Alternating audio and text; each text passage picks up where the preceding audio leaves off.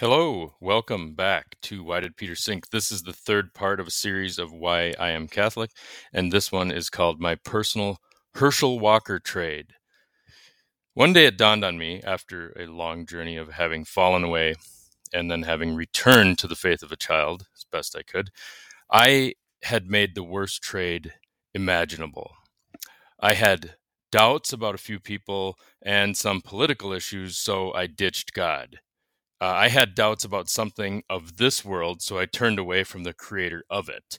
I saw the faults of some human beings or current events or pain in the world, so I decided to throw out the baby with the bathwater. And after all, I wanted knowledge, so I put science in God's place. And I thought I had made a good trade. I thought I had made a great trade. And in hindsight, this is baffling to me. Now, I'm from Minnesota.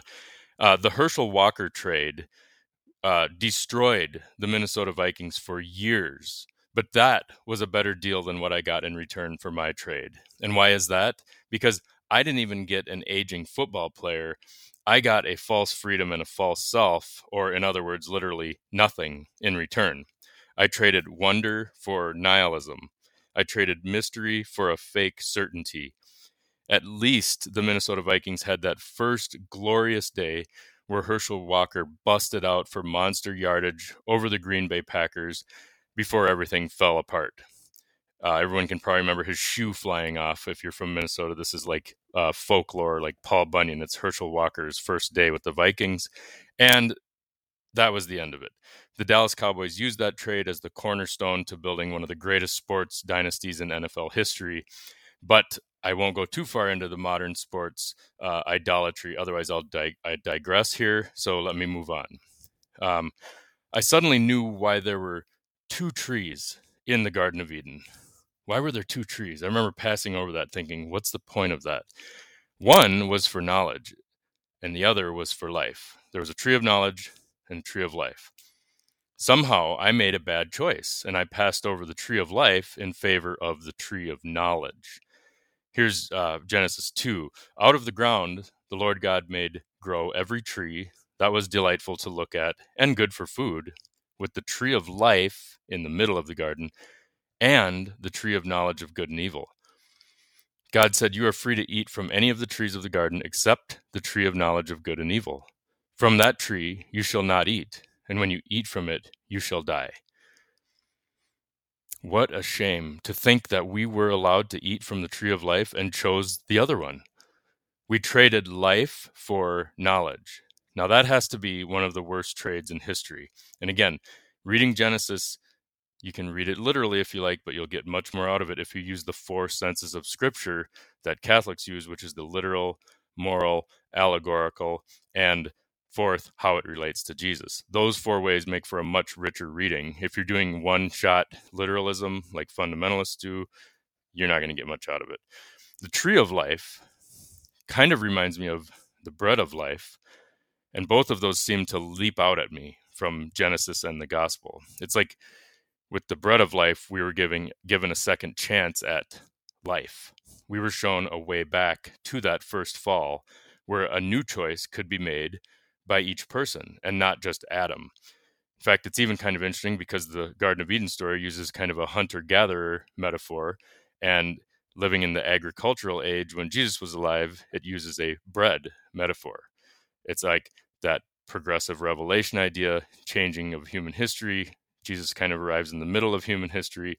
Um, the hunter gatherer, we're plucking things off trees. Uh, in the bread of life, we're creating our own bread. Now, um, you know, we get this choice.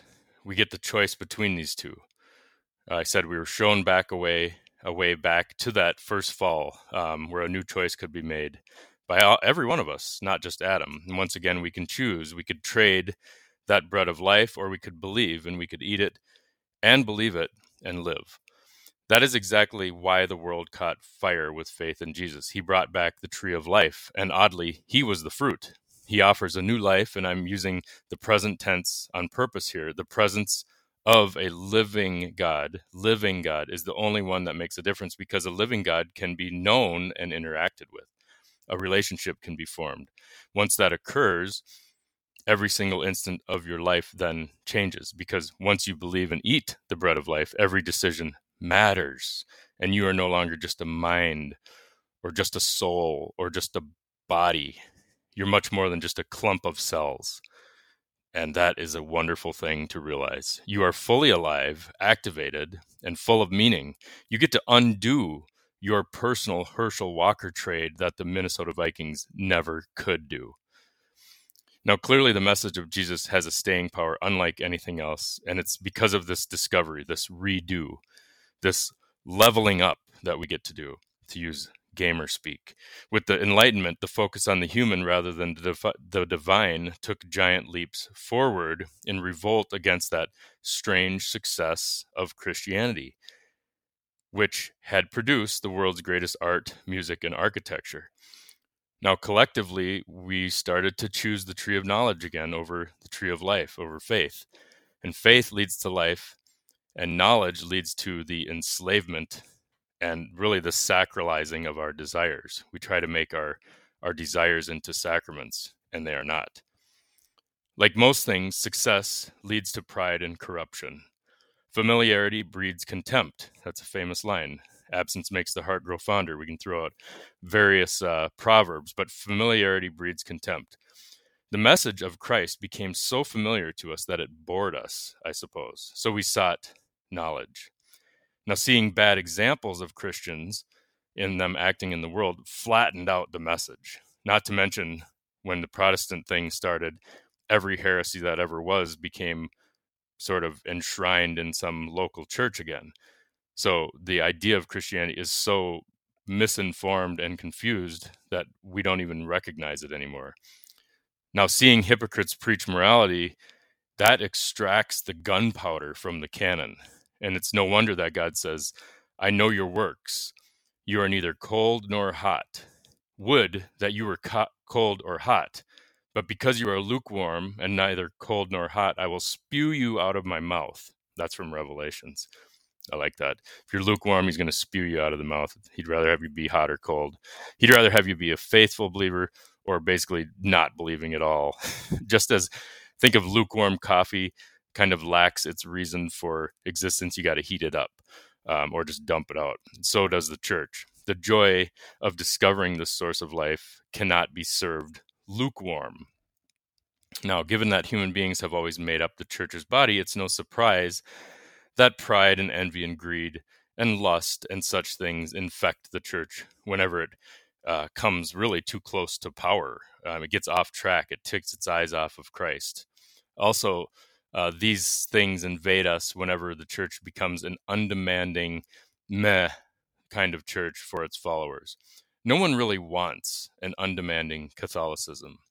No one really wants an undemanding God, actually, I think. Um, it's, it's actually ridiculous to watch if it's not demanding.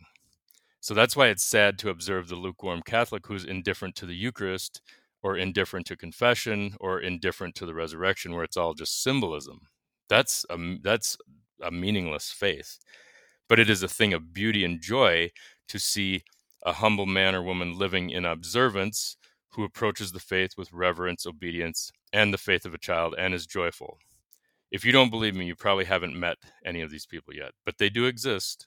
I promise you, and the joy is real. There is nothing appealing at all of a church with drunk, horny, and obese followers who live a life of debauchery while they store up treasures on earth. Um, stories of, of uh, alcoholic priests definitely s- destroyed many people's faith. And how could it not? I always say, how many of the sex abuse scandals were uh, started with a, with too much uh, wine, too much booze, um, scotch, whatever, cigars. There was a lot of stories about that back then. I will guarantee you, alcohol was involved in a lot of that. Um, now, I'm sorry if I sound kind of crude about this, but I think there's a lot of truth to that. There is a great appeal, however, to a church where the rich and poor worship side by side, who fast and pray, who believe in chastity, who stand equally in line for confession and the Eucharist.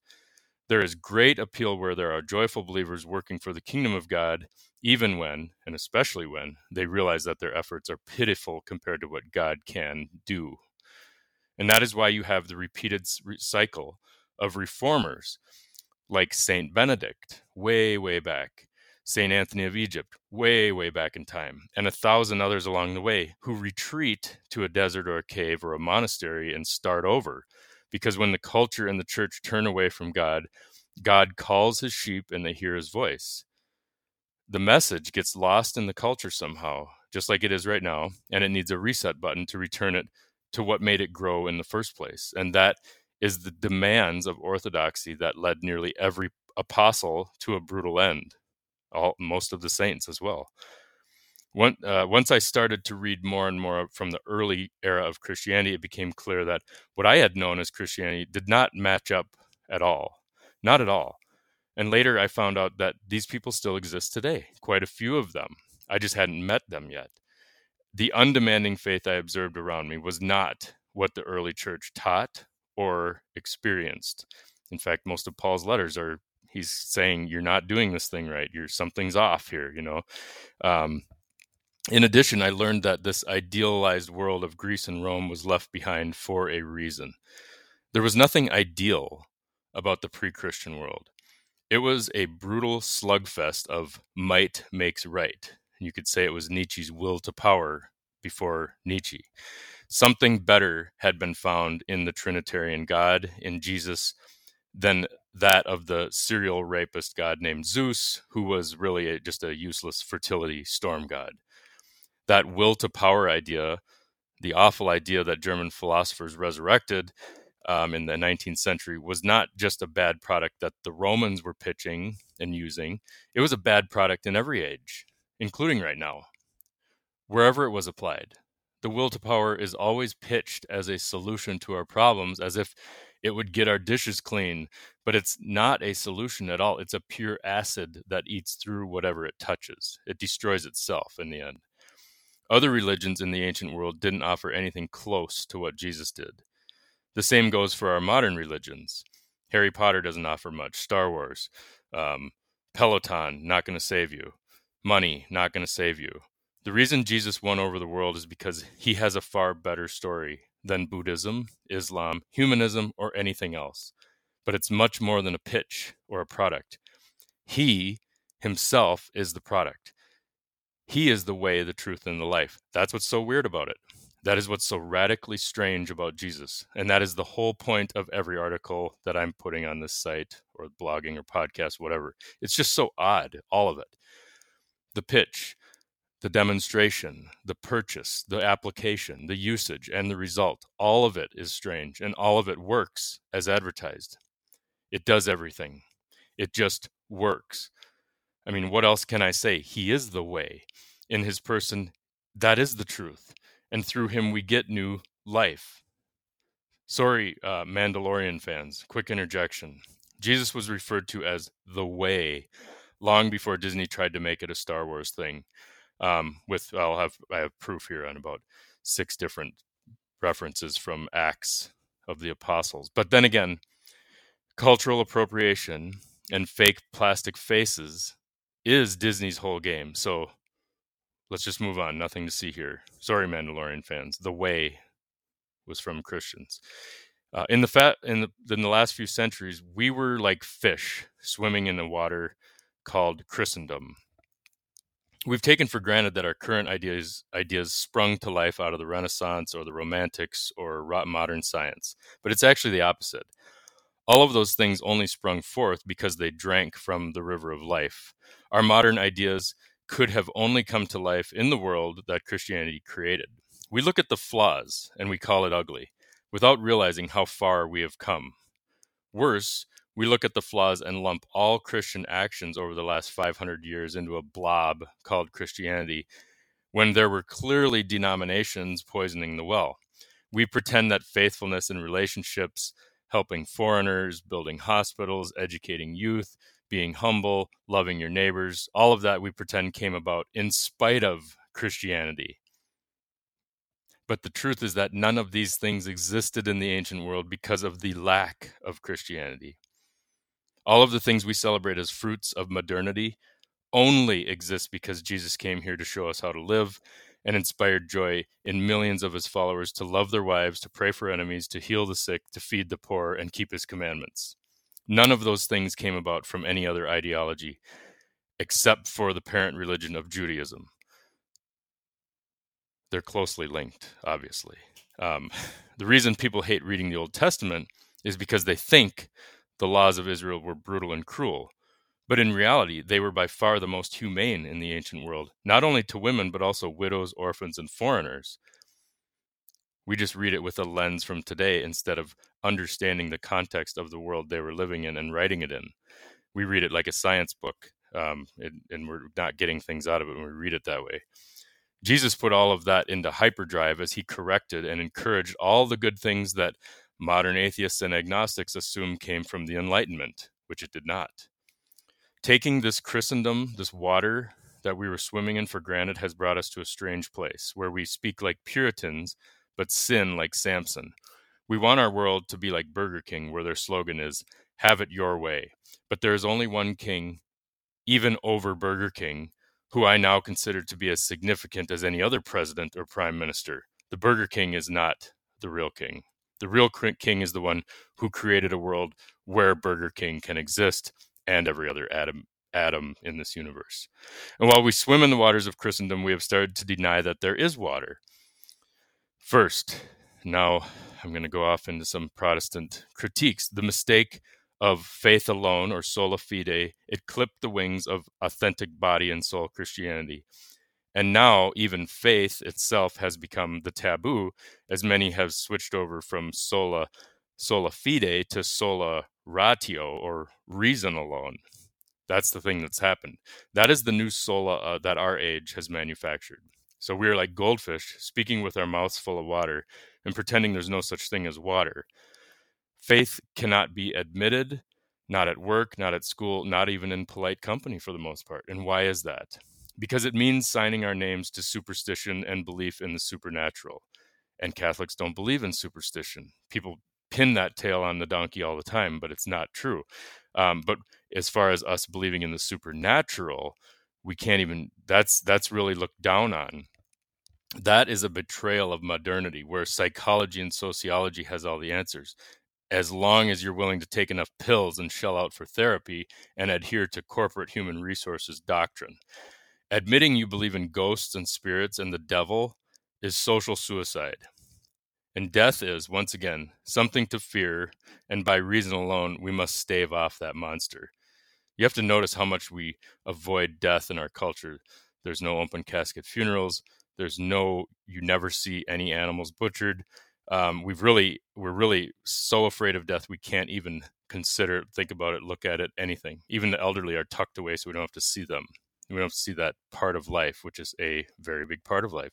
We make, we've made a crappy trade, the Herschel Walker trade, um, because death no longer brought fear because we were just pretending it's not there. We only have this life in the reason alone worldview, thus, we have to save ourselves. It's always the same problem, though. It's about control. We want control because we don't want to surrender to God and trust in the promises of Christ. That is the Herschel Walker trade we make. We choose knowledge and this life instead of trusting in God for eternal life and instead of moving back toward the tree of eternal life. And I fell for all the modern fruit the sales pitch and demo really took me in and I bought the product. I presume that everyone from the year 30 AD and onward until we finally got to the Renaissance and people like Voltaire and Newton and Martin Luther was little more than a God fearing idiot under the cruel yoke of a power hungry pope or a bully king. Now, that is not entirely untrue because corrupt popes and Christian kings certainly existed and they will exist again. They are human beings, after all. That's one thing we like to pretend that um, we're either on the right side of history now, everyone is moral, that's over here, and everyone over there is immoral. Um, you're all immoral. Everyone is. Let's let's just cut the chase and uh, realizing you're a sinner and recognizing it is a liberating thing. Human beings are corrupt; they fall. The falls in the church have been significant and should never be swept under a rug, ever, as the church must be held to a higher standard because it is the body of Christ in this world. The failings of individuals and leaders come as no surprise, however, if you understand what the fall of man actually means, what original sin is, what our, our leaning towards sin means. I don't think most people do understand it today, as groupings of people are now getting assigned flaws like they're elitist, they're racist, they're ignorant, they're hateful, as if the other groups are not. The not so hidden secret of original sin is that everyone has it. All humans have flaws, all people abuse power, all people find scapegoats and cheerleaders, and the only person that didn't was Jesus. So, what do we do? We try to imitate him. Some or many have used God's, God as a means to malicious ends. Yes, I'm talking about the televangelists and charlatans that prey on souls under the guise of Christianity, but that doesn't negate the reason for faith, the reason for hope. God exists whether or not someone commits a crime or has a flaw that we don't appreciate. He still exists outside of space and time. That's where we make the bad trade. A clerk who steals from a cash register doesn't mean that we should burn the whole retail store down. Or for a more crude example, a pimple on your nose doesn't mean you should cut your nose off or that all noses should be removed because they may get a pimple. The faith and morals of the church still stand and they're true. They are right and just. Time does not alter these truths. What the church lays out as the guidance on faith and morals remains true. And for those angry about the church's position on these matters, the Pope and the priests are simply echoing the words of Jesus and the tradition of the apostles. Everyone likes Jesus, but most people only like him as long as he doesn't demand anything from them. But he does demand action from us. If you read the Gospels, he does. And people like to just pretend he's the big Lebowski and you can do whatever you want. That is not, if you actually read it, that is not what he is like at all. Popular opinion does not alter these truths. So, no matter what modern French philosophers or internet influencers tell us, the purpose of sex is to create children, and marriage is a divine sacrament. If you believe Jesus is the Son of God, fully divine and fully human, you really have to actually read the words that he says and not invent interpretations. And you also cannot purely interpret it by yourself. Jesus and the apostles took care of that for us and the Pope and the Church carries that interpretation forward. They are the keepers of the faith and morals, the tradition. The urge to twist and manipulate the words only happens because we want to sin. And those who dispute what the gospel says and the apostolic interpretation of it, they will all be forgotten within a century or so. Maybe one or two names will stick around. But of all of the noise is much ado about nothing. If you find your way through the multimedia minefield to the truth and see Christ as God, then all of the hubbub no longer matters. But the reality is that God will find you if you are a seeker of truth. And I believe many, many atheists and agnostics are actually that exact thing. And if they read the gospel with an open mind and heart and ask for willingness to be willing, God will call to them. That's how it works. He's probably even calling to them now in that whole saying of I'd rather have you be hot or cold than lukewarm. The atheists are cold, and he will call them first. But it requires action on our part to cooperate with God's grace. We are the ones that must lay our guns on the table and undress and turn to face God fully naked, flaws and all. That's how you turn back. Show it. Like they say, when wind, when light is coming through a window, and you won't see all the dust until that light hits a certain way and all of a sudden you see the flaws. That's kind of what it's like when you turn back to god and it's it's it's scary but it's a good thing. Of course we'll all be judged within a century and god will take care of the judging. I am as concerned my, for myself as any atheist due to many sins committed by myself um, even ones that are confessed. Some still linger and bother me uh, while the sacrament of confession assures me those things are forgiven, I believe that the effect of those sins still dart about the world, for which I hope to be purified to the last penny in purgatory. That's going to include that's going to end this episode. Thanks for listening everyone. I'll see you on the next one. We'll continue this series uh, with a few more episodes to go. Thanks.